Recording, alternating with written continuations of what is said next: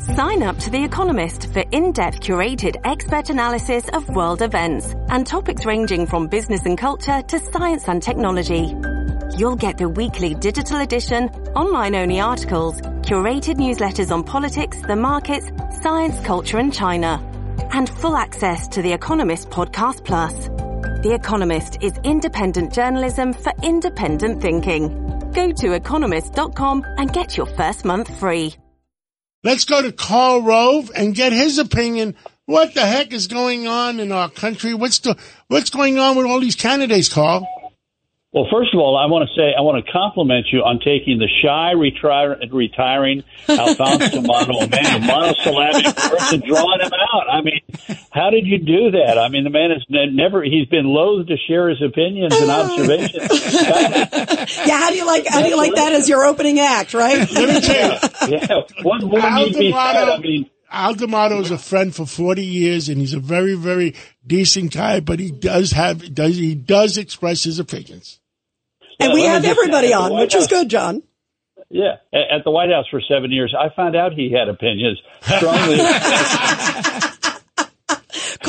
Karl, this is Rita Cosby. Uh, It's great to have you here. What, what do you, what is your opinion of the, of now it is a really crowded field? Pence just got in a few hours ago last night. Christie, also, uh, the governor of North Dakota, who I finally realized his name a few hours ago. Uh, but where's this going? Well, first of all, remember we had 17 candidates in 2016. I think we're at nine now. Uh, and, and, and, and, and my sense is there's a general view among a lot of party leaders, party activists, donors, and candidates that if they're not going to, you know, if they don't see a path to getting there by sometime this fall or early next year, they're not going to stay in forever, which I think is healthy. Last time around in 2016, when we had this big field, everybody thought that, you know, but it was February, it was March, I still have a shot at getting it. And I don't think that's going to happen this time around. So I'm I, the field's about half as large as it was in 2016.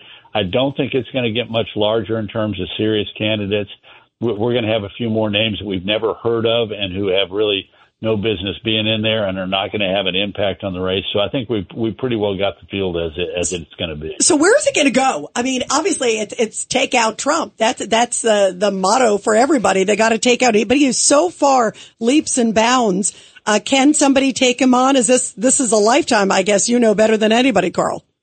Yeah, well, d- d- remember, I, actually, there's a beautiful, wonderful piece done by a, a, a longtime friend of mine, Dan Balz, who's one of the smarter people who covers politics. And he made the point of if you look at Iowa in 2008, 2012, and 2016, the winner of the Iowa caucuses, the first contest, was literally in single digits at this time in the spring of the previous year, 2007, uh, 2011, 2015, and was still single digits in the fall. You know, October, November of the year, and then won with, you know, admittedly, it, because it was a big field, you could win like uh, with 34% of the vote or 28% of the vote. But but but Dan's point is this: the the, the contest is set by the early by the early races, and people in Iowa in particular and New Hampshire take this very seriously. So they're gonna they're gonna make up their minds late, particularly in Iowa. And the good news for candidates is in Iowa, it's been my experience. Once they make up their minds, they keep they they stay they stay stuck. Not so in so in New Hampshire. New Hampshire, they may they may say, "Gee, John Catsimatidis came in this week, and I loved hearing him, and he was fabulous. I'm for him." The next week, Rita came in and gave a fantastic talk at the Bow Firehouse. I'm for her. But in Iowa, we've had a series of contests that the last person to lead at this point in the polls in Iowa and win the Iowa caucuses was George W. Bush 23 years ago. Wow. I know a guy like that, huh? I, I know Have someone who was selected helping him big time. Karl, have you selected anybody yet to support? No, I'm I'm I'm I'm I'm waiting and watching, and and uh, I want to see what they they they they have. Uh, look, none of these people are ready for this. This is bigger than any of them have ever done. Even if you've been the governor of Florida, or even if you've run, you know, you've been the vice president of the United States. Running for president is really really tough and complicated and large, and it demands a lot of you. And I want to watch and see how these people do over the course of this of the of the late spring and summer and fall. How is Biden going to do it? I mean, what did, by the way, what did you make of Nikki Haley saying a vote for uh, Biden is basically a vote for Kamala Harris? Well, I think that you know, look, I, I put this in one of my columns last week that that uh, Biden is running against the mortality tables as well as a Republican candidate, and, and let's just be candid, that's true. Uh, my, I have a tough piece tomorrow on the Wall Street Journal on this. I think it is bad for the country and I think it's I don't, I, I'm adverse to giving advice to Democrats, but I think it's bad for the Democratic Party to be led by a guy that nearly two out of every three Americans in a Quinnipiac poll think is too old to be an effective to be effective in a second term, and and and uh, the, where where a, a, a similar number think that he is not a strong leader. Now, now think about it. What is going to change in the next year and a half? We've had two and a half years to look at this guy, and we're all in two out of every three Americans, including a third of Democrats and, and a majority of Hispanics, say that guy is too old to be effective. He's not going to be effective in a second term. And then we have nearly the same number of people who say he's not a strong leader. Now, he's not going to get younger in the next year and a half. He's not going to some some morning wake up magically and able able to string together two. Yeah, that's for sure. By the way, Vito Fossella has a question for you, Karl. Vito, go ahead. Hey, Karl. Vito. Vito. Vito, how are you, Karl? Fantastic, man. Great to hear your voice. Likewise, my friend. Likewise. Uh, so, Karl, you've been uh, one of the best predictors and political strategists uh, in modern times. Put President Trump aside.